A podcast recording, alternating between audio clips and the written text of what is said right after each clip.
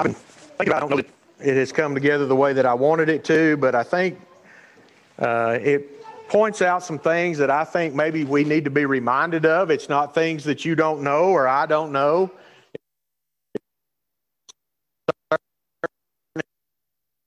Not things that, um, um, as we think about the last year and how crazy it has been, and all of the many things that we have to deal with uh, in our own personal lives, between the sicknesses that are uh, plaguing us at this time and the uh, government changes that we are going through, and all of the many things that uh, we are inundated with on our radios, on our TVs, messages on our phones, iPads, any other way that someone can feed you the information that they want you to hear. So I've entitled the lesson, Choose You This Day Whom You Will Serve. And our, our text is Joshua, the 24th chapter, and verse 15, where he said, And if it seem evil unto you to serve the Lord, choose you this day whom you will serve, whether the gods which your fathers served that were on the other side of the flood, or the gods of the Amorites in whose land ye dwell. But as for me and my house, we will serve the Lord. You know, as we think about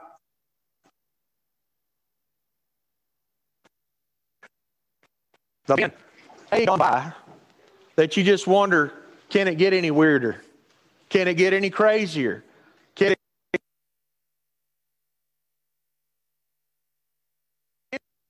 if it weren't about politics, all of the things, and we couldn't even watch a, a, TV show or, or read a good book without hearing something about all the things going on, then we got hit with a virus.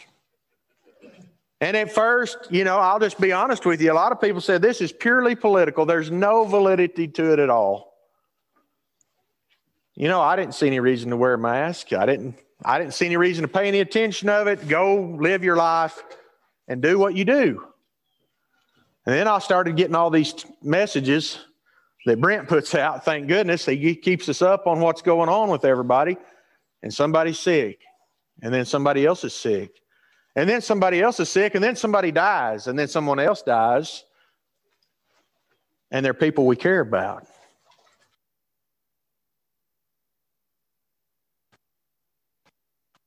They're no You know, they're making a big deal out of this. You know what? If it's strep throat and somebody dies, it's it's a big deal to us, isn't it? If someone we care about dies, it doesn't matter what kills them. It becomes much more focused and much more important. And so we've had all of these things going on. It's been a very crazy time over the last four years, especially this year. You know, the media was telling us that total chaos was upon us. They've tried to make us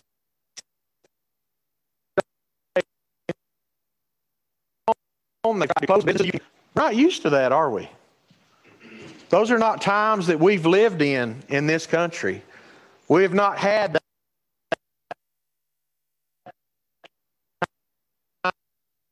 of authoritarian uh, rule were told we had to conform in that way. And so we had all of these different emotions. We had all of these different questions. And can they really do that? And what, what's going on? And so we had all of these things that we were thinking about in rational ways on our own. And then we were told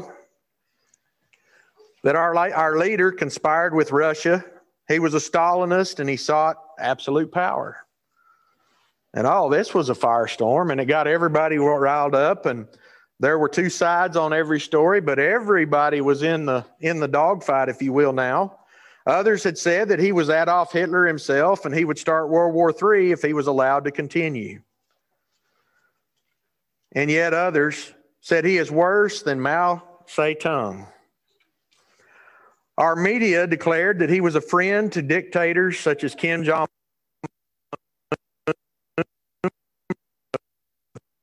North Korea. And on the other hand, many would say we know he is rude and he is crude and he cusses too much, but he is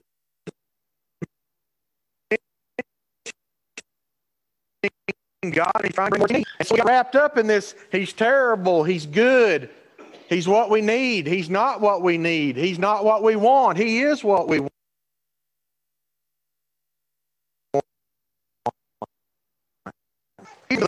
they actually almost had a fist fight at a family gathering around the table.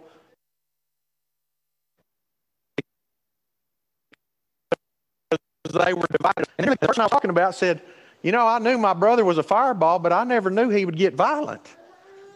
And they just did. They just got right up in the middle of that table and just about went to blows. So now it appears that leadership will change for the next four years. And many have decried they cheated, therefore the election is invalid. Many politicians in the last few days or in weeks have sent me emails begging for more money to fight the injustice. And I know you've received them too. I'm so sick of them, I'm ready to, for it to be over. Want my money. I've got to help them save the world. We have been told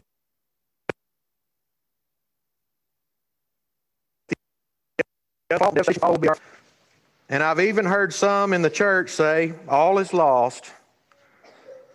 There will be no future for our kids. We will be in soup.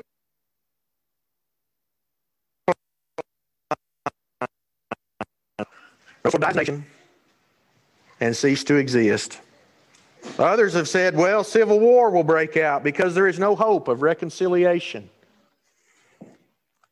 So again, total chaos. No clear cut path to what is right and what is wrong. Now I ask you, have you or I made any of these statements? Any of these things go through our mind? Any of these questions uh, bothered us while we were at home pondering?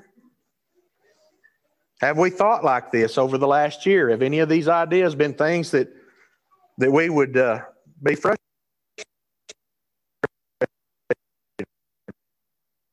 with? And again, did you believe that the COVID virus was just a political thing? Or do you now know someone who died from it? Do I think it can be both? I do and so do probably most of you. So, what we need is a perspective based on facts.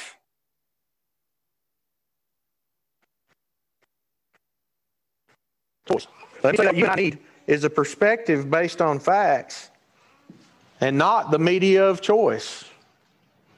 Because I would submit to you, there's not a media outlet out there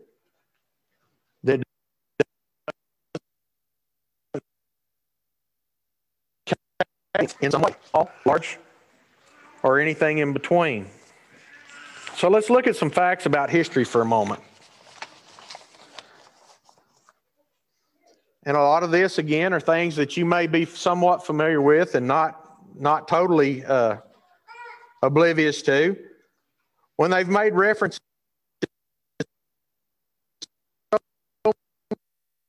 many times someone is like hitting side it gets to the point where nobody even thinks that's a big deal. It's not even really uh, a good insult. Adolf Hitler was a leader of the Nazi Party in Germany back in the 40s.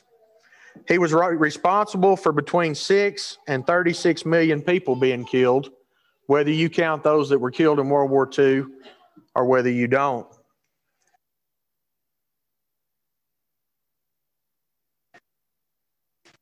That many of these were Jews. So handicapped, physically disabled, gypsies, Christians, and most importantly, those who would disagree politically with him were exterminated. What about Joseph Stalin? Stalin was a Russian leader.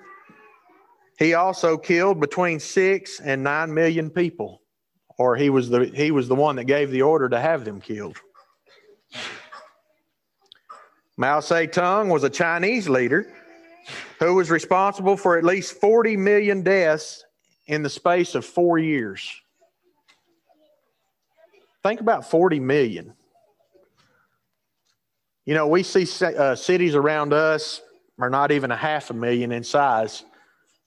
And that would be as if Lubbock and Amarillo both, and a few other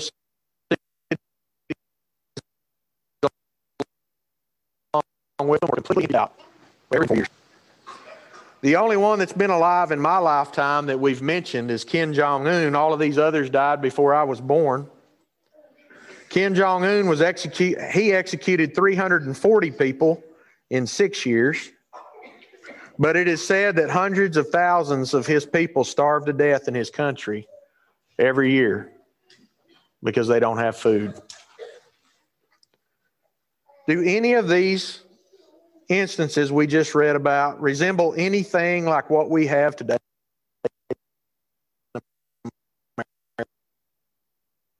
Do we have anyone dead in the street because they don't have something to eat? Are there politicians on either side of the aisle that are this ruthless? You know, I think about Saddam Hussein, and I actually watched a documentary, and he walked into Parliament. He walked up to his very best friend in the whole world. He pulled out his military semi automatic pistol, stuck it to his head, and cried like a baby and shot.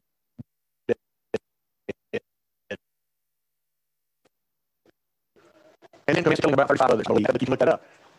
He killed everybody that was near and dear to him because they might turn on him. He was that paranoid.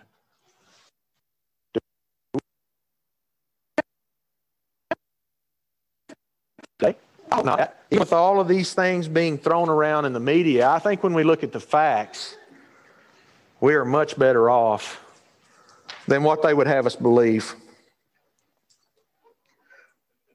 So let's look at a few more things to gain some perspective. The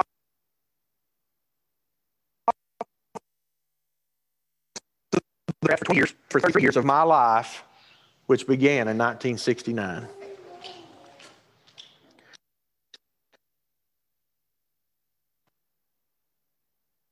During that time, there were, there were also 14 years where Republicans controlled both houses of Congress.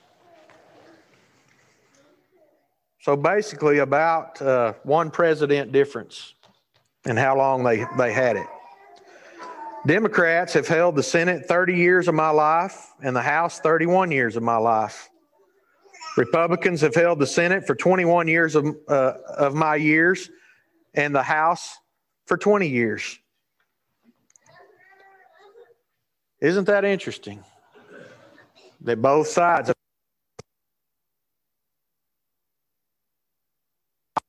opportunity to make a place. Party control of both houses for at least part of their time in office. Jimmy Carter was known as a, a very religious man. He was affiliated with a certain group of Christians. He had both House and Senate the entire time he was in office four years. Bill Clinton had one year where he had both House and Senate. George Bush got four years of having control of both House and Senate while in, pre- in the presidency. Obama got two years, and Trump got two years. All of these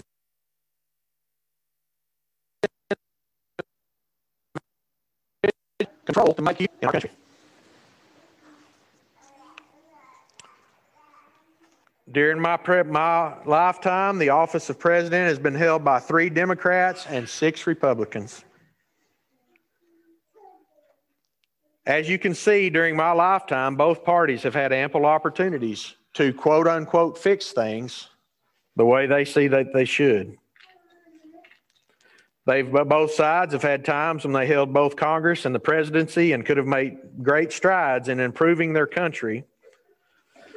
But along the way, they chose not to for this reason or that. Now, don't get me wrong. I am a patriotic person. I have no qualms with my government. I want you to understand that. That's not what this is about. It's about putting perspective on what you and I have been fed for the last 12 months or even longer, being told how bad one side or the other was or how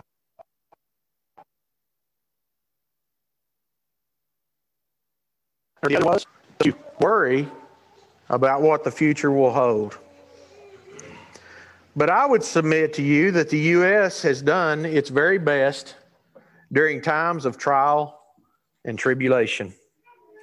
When people forgot about who would get the credit and they rolled up their sleeves and they helped one another, we saw the true American rise to the top again, where fellow man helped fellow man.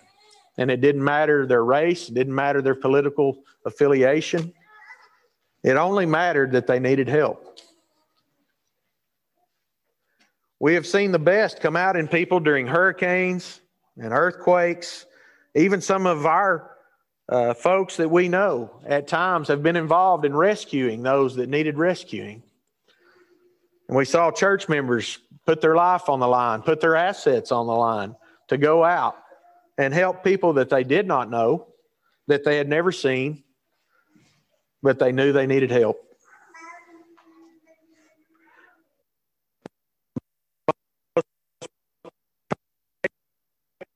What's going to happen next? I still remember walking into my living room. Before I did, I was out.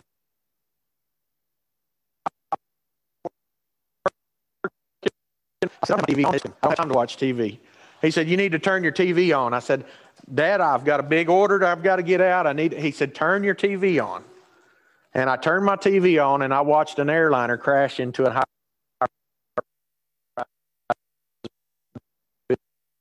building.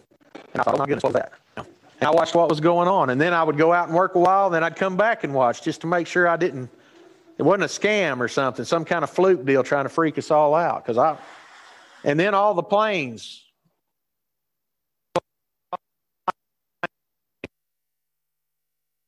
And 40, I think some 300 planes in the area were grounded. We had F 16s flying over us. It got real and it got real, real fast, didn't it? As we wondered what was happening.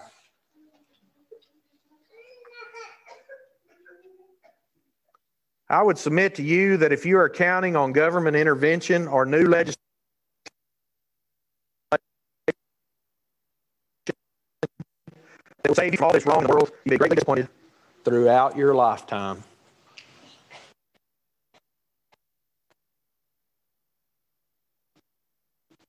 I look for new, ways, new uh, I used to be a political uh. I really liked it. I really liked researching it, looking at it, and you know they've made it completely.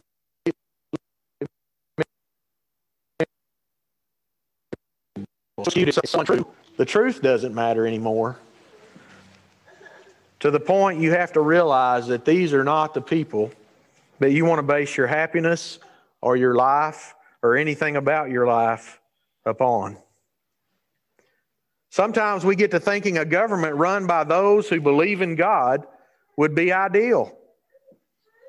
That it would make so much difference. It would be so much better if we just had God fearing people that would get control of the government.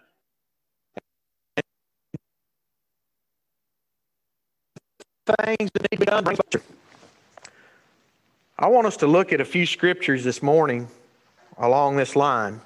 If you would turn with me over to Matthew 26.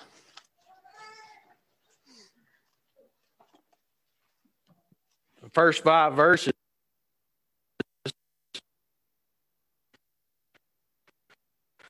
Jesus' disciples know that after two days is the feast of the Passover, and the Son of Man is betrayed to be crucified.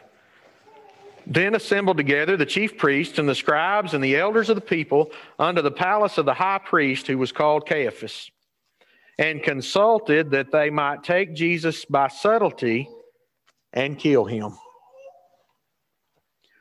So here we have what is known as God's chosen people, the Jews, and they had their government.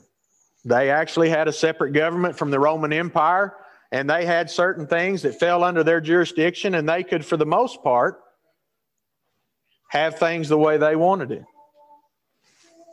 And now we see a time where Jesus has come, and he it was prophesied that he would turn the whole world upside down, and we see no doubt that these Jews think he has. They are upset. They don't like what he's teaching, but they cannot handle it. They cannot defy the truth. They cannot go against him in a logical conversation and make any headway. So at this point, they're beside themselves. We have to rid ourselves of this Jesus.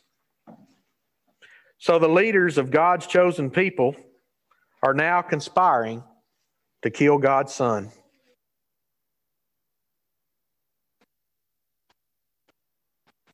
Turn over, verse 57.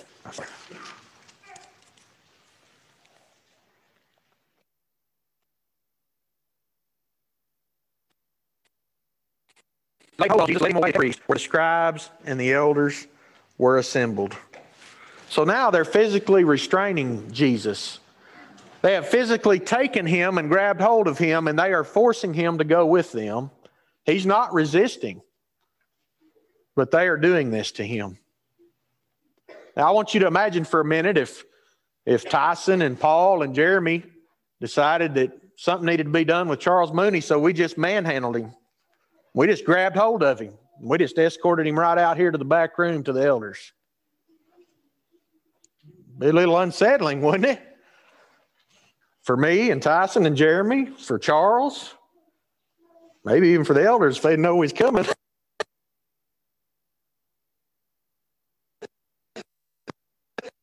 This is everyone here is supposed to want what's best for God, for God's people, for their families, for the future of, of religion in their in their life.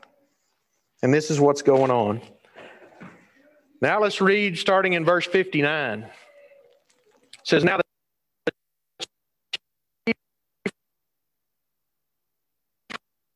against Jesus, but found none. Yea, though many false witnesses came, yet found they none. At the last came two false witnesses and said, This fellow said, I am able to destroy the temple of God and to build it in three days. And the high priest arose and said unto him, Answerest thou nothing? What is it which these witness against thee? But Jesus held his peace. And the high priest answered and said unto him, I adjure thee by the living God that thou tell us whether thou be the Christ, the Son of God. Jesus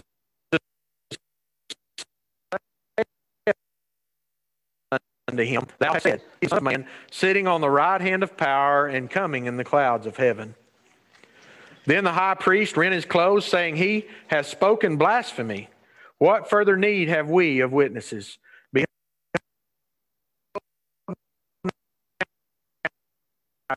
You have heard his blasphemy. What think ye? He is guilty of death. So they went through all the, man, there was a lot of false witnesses that came and they were going through them, and none of them had a good enough story that they could really make it stick. They were having a problem finding somebody. But then they found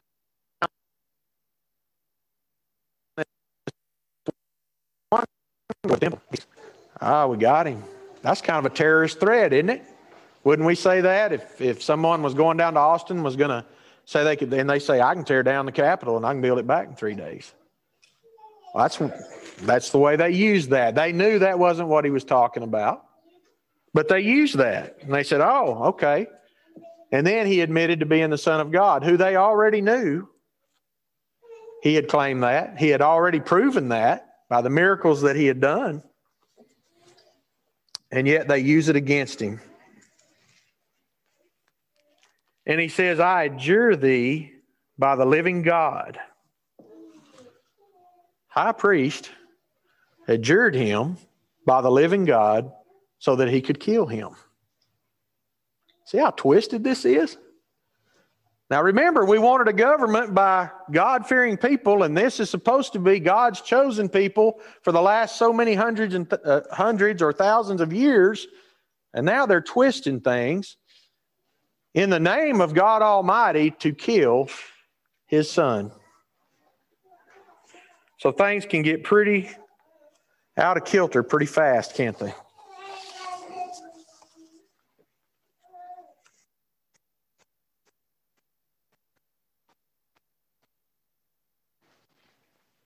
Now, there was only one problem. They were not allowed to give the death penalty under their own authority. They could, they could say he was worthy of death, but they couldn't kill him.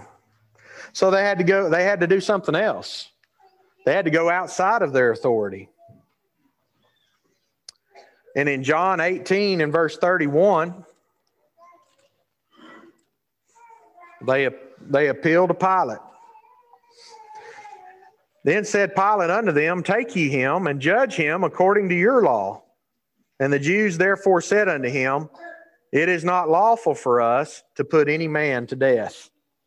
So by law, they didn't have that authority.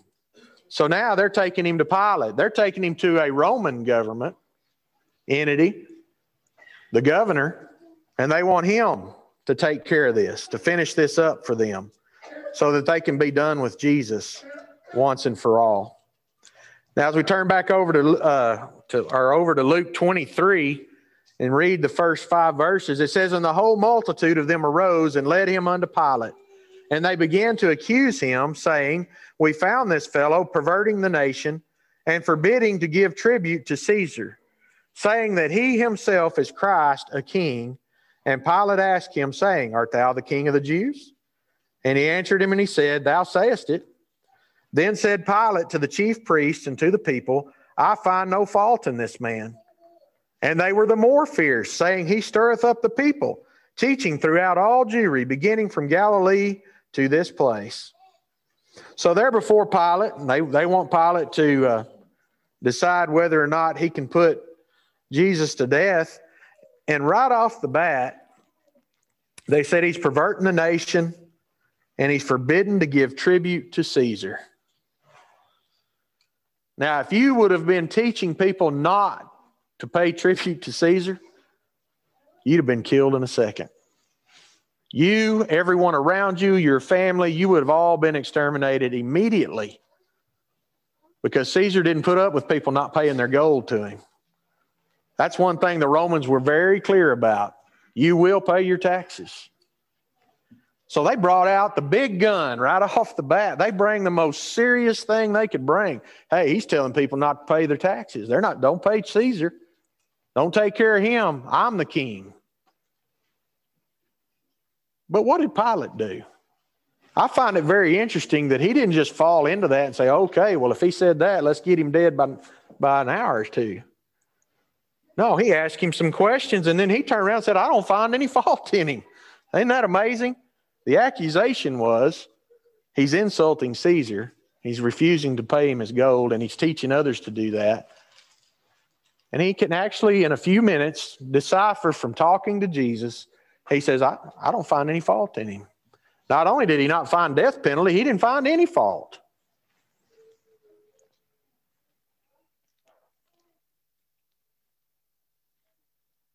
I would submit to you that he knew it was a lie. It was so outrageous, it was so egregious. It was something that no doubt the Romans would have heard about long before now.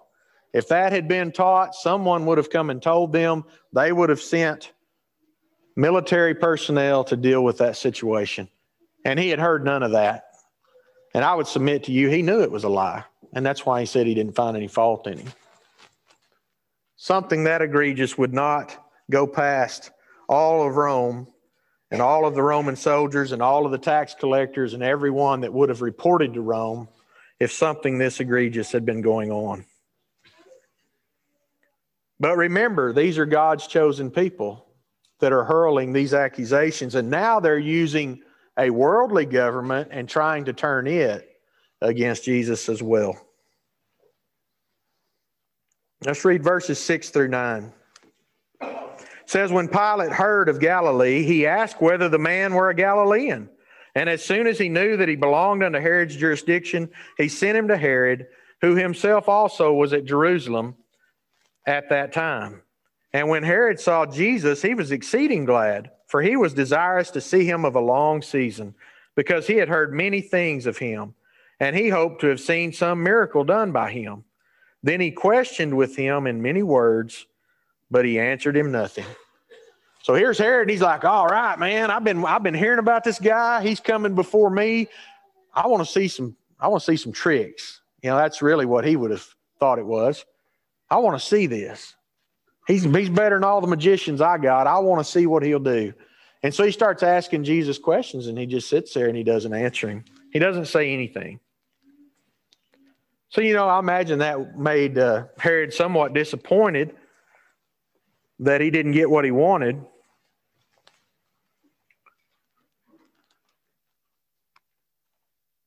but he does go before Herod, and this makes Herod glad that he that Pilate sent him. And in verse 10, it says, And the chief priests and scribes stood and vehemently accused him. So again, we've got Herod being excited about seeing some miracles that he would have thought were magician tricks because he's not a believer. He's, he's an evil man.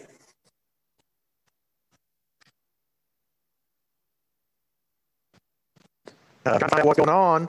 And God's chosen attack and make all kinds of accusations against Jesus in a Roman court of law. They're after him, and they don't care what it takes. In the name of God, they are going to get Jesus. So in verses 11 and 12, it says, And Herod with his men of war set him at naught, and they mocked him, and they arrayed him in a gorgeous robe, and they sent him again to Pilate. And the same day, Pilate and Herod were made friends together, for before they were at enmity between themselves. So here we have two guys that are kind of the same authority, different areas that they have of their own.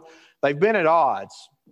They got mad at each other over something. We don't know what it was, but they were at odds with each other. So Pilate used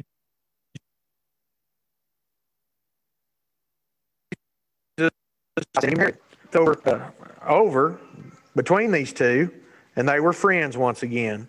And you know, this is something we might expect from a corrupt court system. We, we hear sometimes the good old boy system. You know, you do something for me, I do something for you, and we all get along. Something like that. But we would expect that from these guys, right?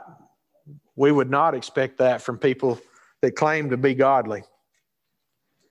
Now look at verses 13 through 16. It says, And Pilate, when he had called together the chief priests and the rulers of the people and the people, he said unto them, Ye have brought this man unto me as one that perverteth the people. And behold, I, having examined, examined him before you, have found no fault in this man touching those things whereof you accuse him. No, nor yet Herod. For I sent you to him, and lo, nothing worthy of death is done unto him. I will therefore chastise him and release him. He found no fault.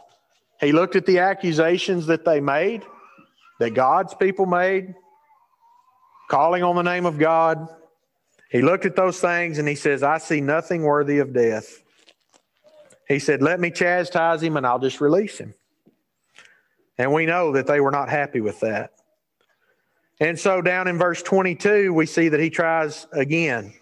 And he said unto them the third time, Why do you want to crucify him? What evil hath he done? I have found no cause of death in him. I will therefore chastise him and let him go. And they were instant with loud voices, requiring that he might be crucified. And the voices of them and of the chief priests prevailed. And Pilate gave sentence that it should be as they required. And he released unto them him that for sedition and murder was cast into prison, whom they had desired. But he delivered Jesus to their will. So we know that he, he cast out Barabbas to them because that's who they wanted. They wanted to kill Jesus. You let Barabbas go. He's, he's in there for insurrection, he's in there for murder. Not a good person. Not a good situation to be letting one of these guys go for anybody involved, including the Jews. And yet that's what they wanting, wanted. After the howling mob of God's people threatened the governor, Pilate, he finally gives them what they want and sentences Jesus to death. So we need to be careful what we wish for. A governing body of supposed God fearing men lied, bribed, extorted, and threatened in order to put an innocent man to death. And they succeeded, and Jesus was crucified. So when we read these accounts, it seems as though the godly men, quote unquote, are acting very ungodly. And the secularists, who were not God fearing, were trying to get to the bottom of what was going on. They were trying to decide a court case, much like we would see today in our own in, in our own city. Is that what we want? Do we want someone to have that kind of control? That when something is threatening them, that they would go to these kind of uh, extreme things to keep their power and keep it where they want it? What about have you ever heard of the Crusades, where thousands upon thousands were killed in the name of religion? What about the gospel of Muhammad, which was basically convert or die? Sounds real sincere, doesn't it? You can either convert or we can chop your head off. It's up to you. Does that happen today in the world? It certainly does, and we see it from time to time when it's talked about. What about modern day India? where we have a, a government controlled by one religious entity who makes it hard on anyone who is not of their religion. Sounds like a good alternative. Is it one that we would want to trade for? I would submit to you that there is no government who can save us from the ills of society. They cannot bring you back to life or give you eternal life. Only Jesus can. I want you to know this morning that we have a Savior who came to earth to feel and experience being wronged, being ridiculed, being spit upon, being violently beat and tortured to near death, and then hung upon a cross to die. Jesus came to feel the love of his followers, to feel friendship and loss, to feel betrayal to help you and I understand a better way of life with the promise of eternal life. Jesus walked on water, he calmed the seas, he healed the sick, and he caused the blind to see. And most importantly, he made sure that the gospel was preached to the whole world. He offered a better way to every human that has walked upon this earth, who has been born here, who has had trials and tribulations to deal with, regardless of where they were born or what government they were under. He gave them hope like no other. He gave them peace that could not be compared. And he made promises before he left. In John 14, 1 to 3, he said, Let not your heart be troubled. You believe in God, believe also in me. In my Father's house are many mansions. If it were not so, I would have told you, I go to prepare a place for you. And if I go and prepare a place for you, I will come again and I will receive you unto myself, that where I am, there you may be also. He promised you and I a place in his family. You know, there's some people don't have family. They don't have people on this earth to rely on that are blood kin. They may not have a church home where their family increases tenfold and they have many to depend on. He promises that in his house there's many mansions. And he said, When I come back, I'm going to bring you home. I'm going to let you sit at my table, live in my houses, and be with me where I'll take care of you for all eternity. Matthew 11 and verse 28, he said, Come unto me, all ye that labor and are heavy laden, and I will give you rest. He said, Take my yoke upon you and learn of me, for I am meek and lowly in heart, and you shall find rest unto your souls. For my yoke is easy, and my burden is light. Jesus offers you that this morning. You know, this last year has been rough. It's been filled with a lot of turmoil in our lives, a lot of frustration, a lot of fear of sickness, a lot of fear of what the government's going to do, a lot of fear of everything. And if we listen to all that and we lose our peace and our hope that Jesus gave us, then we are of all men most miserable. So I say to you this morning choose you this day whom you will serve.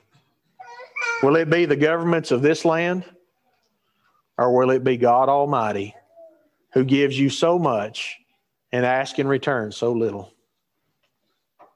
If you have a need that the church can help you with this morning, we want to do that. We want to be here with you and for you. We can offer prayer on your behalf. We can offer a shoulder to cry on. We can do what we can do to fix things that are out of control in your life. If you haven't started your walk with Jesus, we want you to do that today. We have a, bab- a baptistry full of water. We have the opportunity right here and now, or this afternoon, or whatever's convenient for you, to allow you to start that walk with Jesus, to become a Christian, and know that He will take care of you. We offer, we offer this to you, and we ask you to come as we stand and sing.